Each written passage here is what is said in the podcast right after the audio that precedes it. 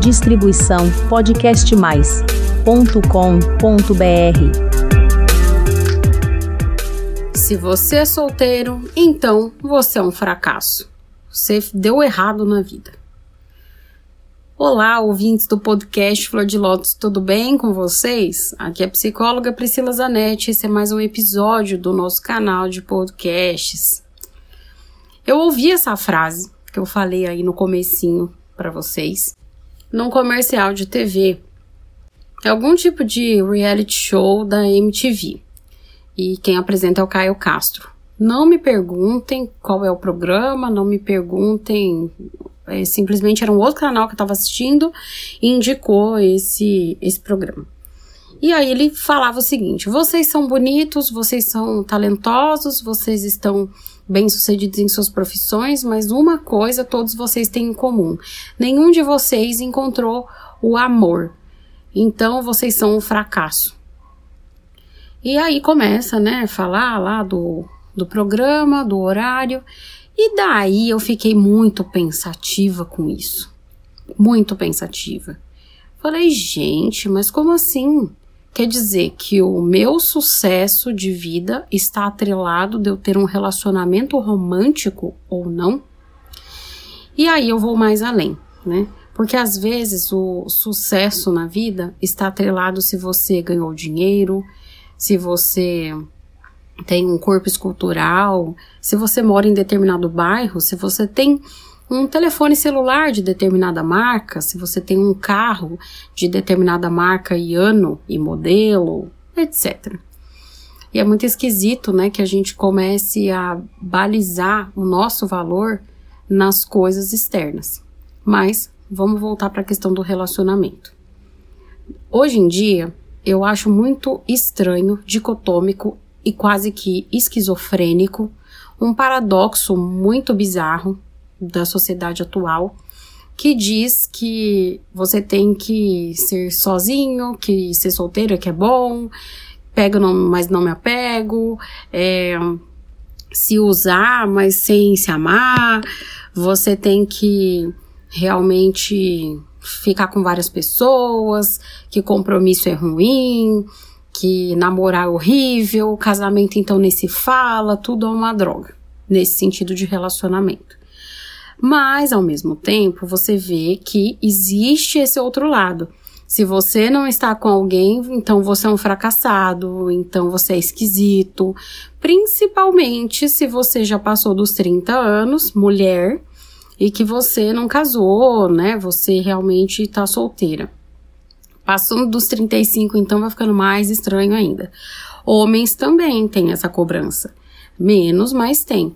Né? Então, ah, como assim? Você nunca casou? Como assim? Você aí já fez 40 anos, né? Nunca se casou, não teve filhos, o que, que aconteceu?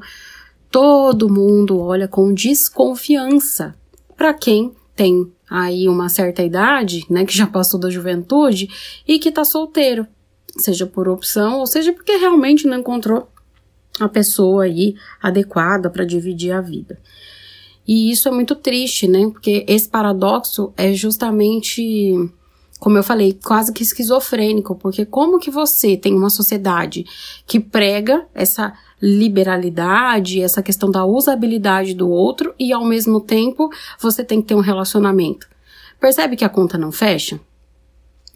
E por que que eu tô trazendo essa reflexão para vocês? Porque nós precisamos viver a nossa vida com autenticidade que é um conceito que eu sempre falo aqui, que é do existencialismo, né? A autenticidade é o que? Você não é uma cópia. Então você faz o que te faz sentido. E você encontra o sentido através da prática reflexiva. Você vai refletindo acerca das coisas e dos conceitos e que vêm e que são colocados na sua frente, do que é certo e do que é errado. E não simplesmente reproduz, você, de tempos em tempos, tem que revisitar as coisas que você faz, as coisas que você gosta, as coisas que você pensa. Pare e pensa, por que, que eu penso desse jeito? Nossa, por que, que eu tô sofrendo tanto porque eu não consegui ir no show do artista tal? Por que, que eu tô sofrendo tanto que eu não tenho o carro tal? Porque eu não tenho o nariz de tal jeito? Porque eu não comprei a bolsa tal? Eu não sei. ou, como eu falei, né, não tem um relacionamento. Pense bem, por que que você tem esses sofrimentos? Muitas das vezes você está introjetando uma ideia e um sofrimento e sofrendo, né, por isso, sendo que é uma coisa que você nem pensa verdadeiramente. Você nunca parou para refletir se isso cabe ou não na sua vida. E isso é uma coisa que você precisa para ontem mudar. E ainda que seja uma coisa que você esteja sofrendo mesmo, pô, eu queria muito um relacionamento, eu queria muito ser mãe, eu queria muito ser pai, eu queria muito ter uma família, mas não consegui. Por que esse sofrimento todo? Como passar, né, por essa fase, porque é uma fase, ou talvez, né, seja uma coisa que para você seja a sua história mesmo, como que você pode vivenciar isso de uma maneira mais tranquila? Por que que isso te aflige tanto? Tem uma frase que eu gosto muito, que se você não gosta de ficar sozinho, é porque você está em péssima companhia. Essa frase é muito forte, né? Então, às vezes, a gente tem muita dificuldade da solidão, a gente tem muita dificuldade de encontrar prazer na própria companhia.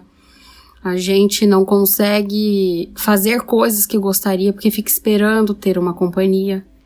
É claro que é uma delícia ter amigos, ter um relacionamento romântico, é maravilhoso estar com a família, é maravilhoso você poder compartilhar um momento de alegria, um momento de lazer, um momento belo com alguém. Mas o que eu quero falar para você é não deixe de vivenciar esses momentos porque você não tem quem vá com você. Tem uma música do CPM 22 que eu ouvia quando eu era adolescente. É, eu não lembro o nome da música, mas eu lembro muito de um trechinho que fala: Me leve agora, não que eu não vá se você não for.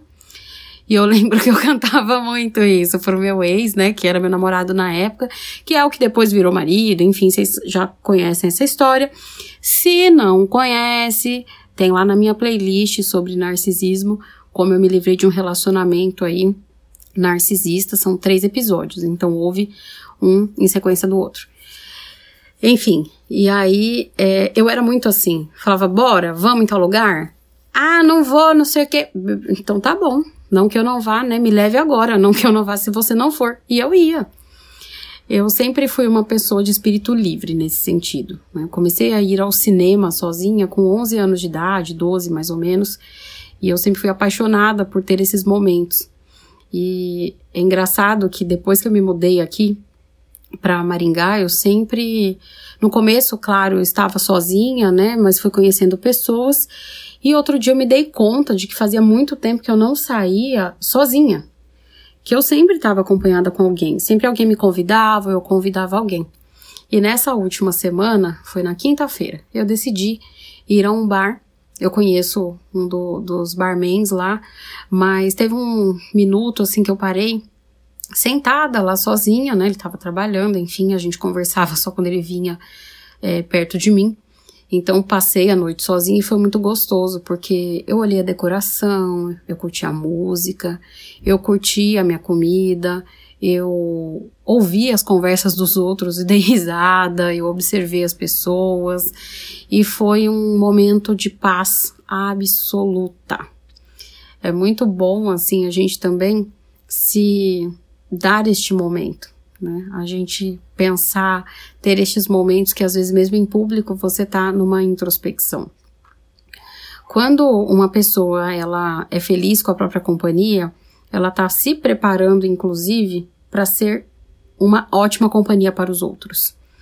Porque como diz Platão, e eu já falei várias vezes aqui, a melhor coisa que a gente pode fazer por quem amamos é nos melhorar enquanto pessoa, é crescermos enquanto seres humanos.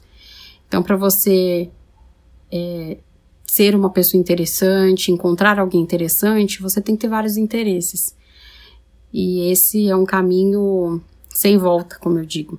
Quando a gente se nutre, quando a gente realmente busca experiências, quando a gente está bem com a gente mesmo, a gente vai vencendo a nossa carência, a gente vai vencendo a carência emocional, a dependência emocional, e tudo isso faz com que a gente tenha uma vida muito feliz e muito satisfeita, ainda que sozinho, ainda que você não tenha um relacionamento. E indo aqui, né, para a parte final do nosso podcast, eu quero falar de uma outra coisa que eu costumo ver muito. As pessoas, por acreditarem na frase lá do começo, né, que se você é solteiro você é um fracasso, elas se mantêm em relacionamentos horríveis, tóxicos, abusivos, violentos, de todas as maneiras.